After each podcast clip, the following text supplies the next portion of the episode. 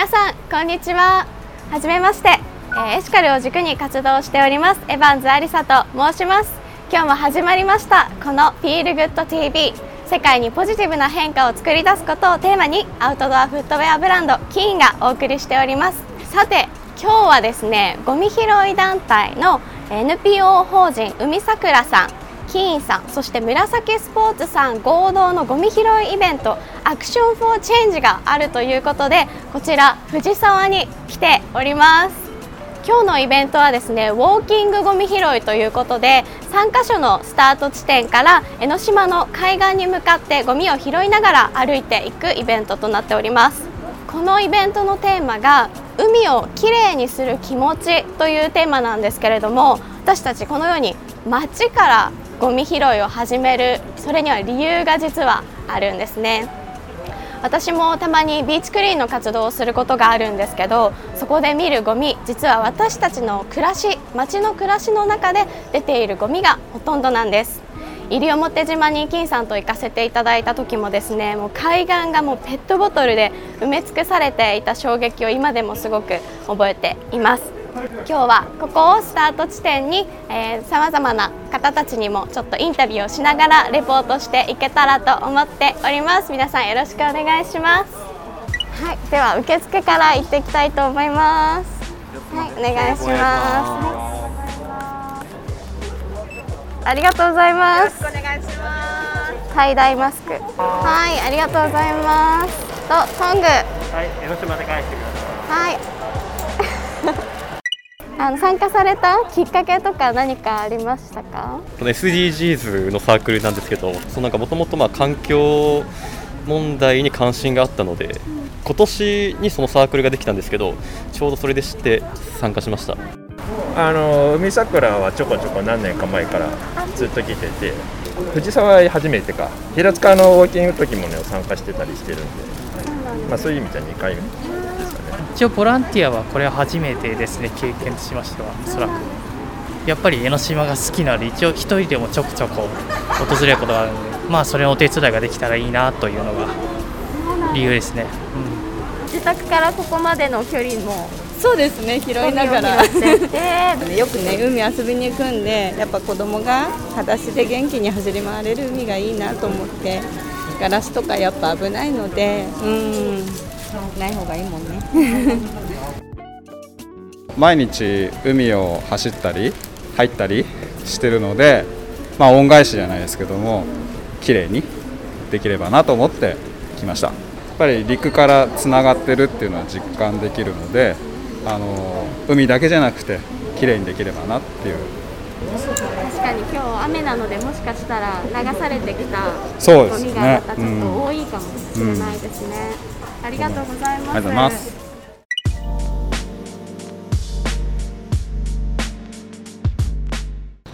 ガラスもあります。紙のタバコだけじゃなくて、最近はこれなんだかわかります？これすごいたくさん最近落ちてます。電子タバコのゴミですね。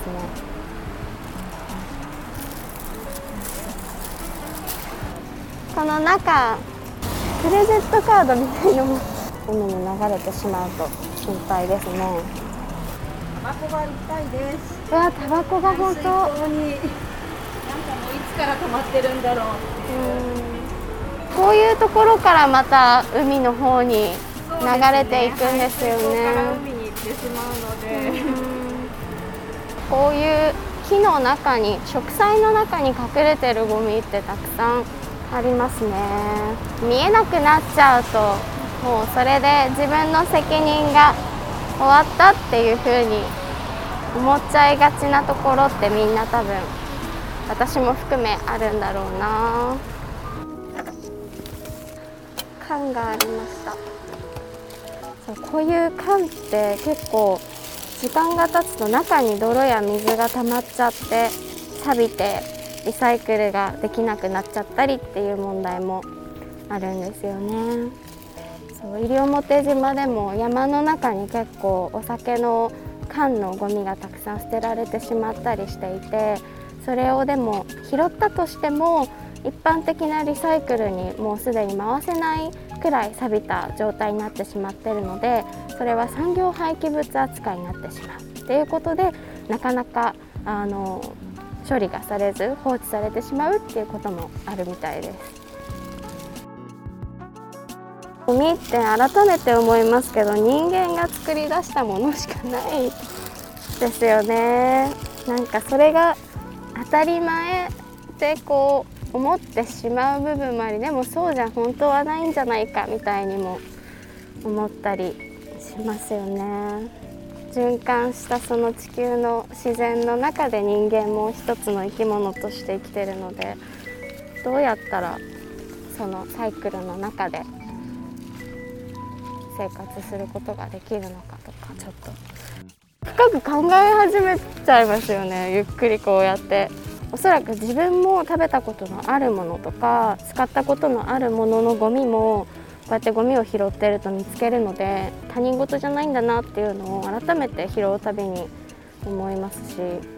なかなか自分のゴミをじっくり見るみたいなことって普段の生活の中でないじゃないですか。だからそういう意味でもすごい意味のある活動だなって思いますね、ゴミ拾いは。拾えるゴミはね、もちろん限られているので小さな行動に思えるかもしれないんですけど、大事ですね、そうやって向き合うことは。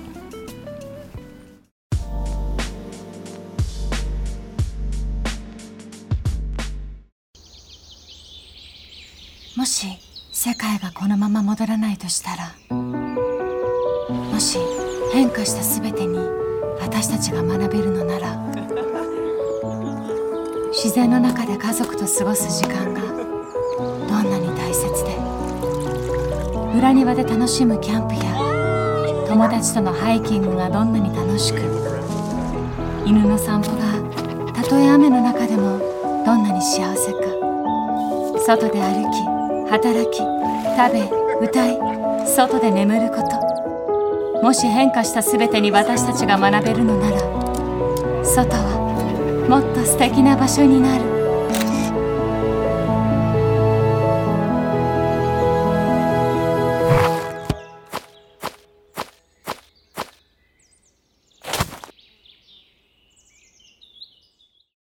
海岸に到着しました。結構すでに集まられている方たちいっぱいいますね。じゃあちょっとまた何人かの人にコメントを聞いてみたいと思います。すごいちっちゃいやつをトングが使えないので持ってきたね、ビニール手袋で取ってます。毎日学校の帰りにゴミ拾いしてて、それですごいこういうのに興味が出て、学校の帰りは圧倒的にタバコが多いんですけど、こっちは細かいプラスチックがすごい多いなって思いました。私も楽しみですけど、子供も結構来るの楽しみにしてて、ゴミ拾いしてちょっと海で遊んで帰ろうって感じです。ゴミどうですか？結構たくさんありました。雨の後が結構やばいんですね。今日は雨ちゃんのあれはラップ、雨のそうあれは結構多いんですよ。いつもあるんだけど、今日は特にあの数えられないぐらい多いんですよね。ち, ちっちゃくても結構気になってるんですよね、今日は。今回このみんな同じ靴を履いてると思うんですけど、これはコラボシューズなんでした。はい、グラインドロッチさんっていうデザインチームにデザインをしていただきまして、海をゴミから守るというところに、まあ、エヌピーオー 法人のあの海さくらさんと一緒に、えキーンさんと一緒に売り上げの一部をちょっとドネーションするっていうモデルになってます。なるほど。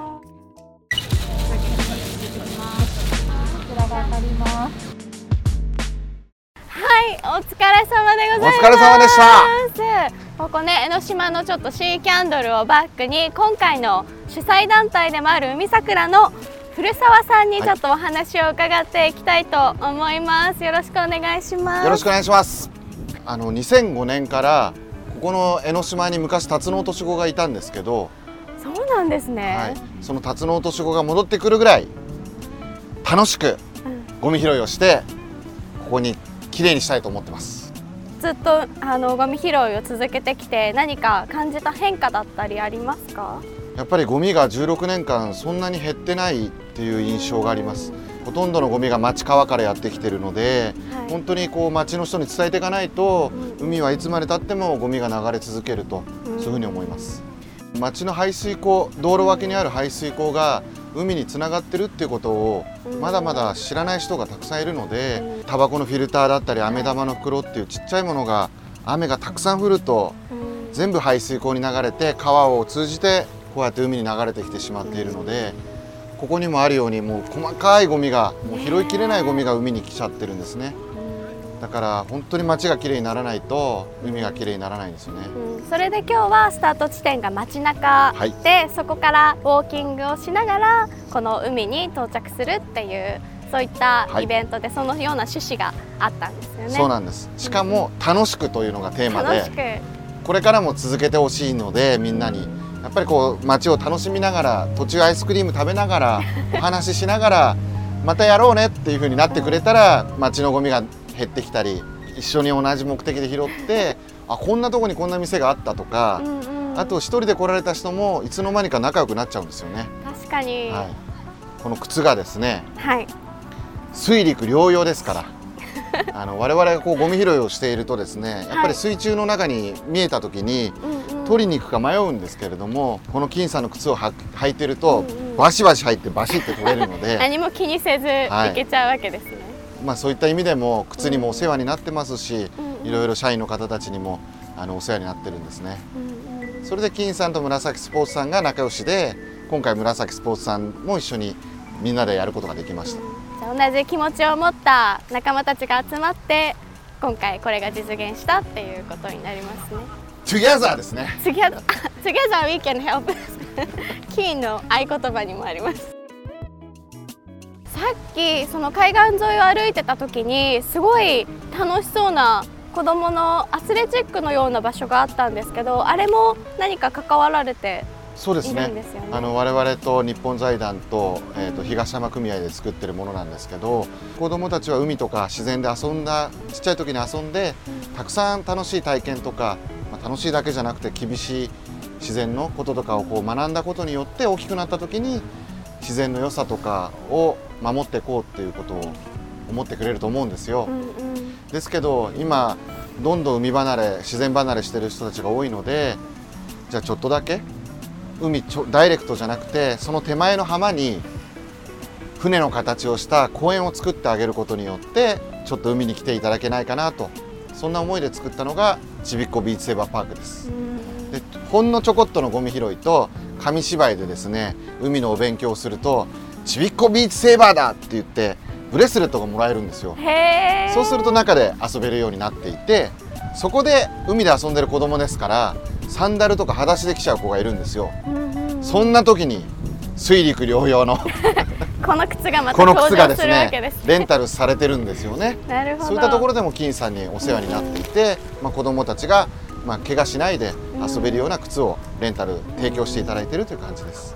その体験もしつつ、ちゃんと学びにもなっていて、すごいそれってなかなかね、今都内ではできないことだったりもすると思うので、こうやって海岸に来た時にそういうきっかけというか場所があるって、すごい素敵なことですね。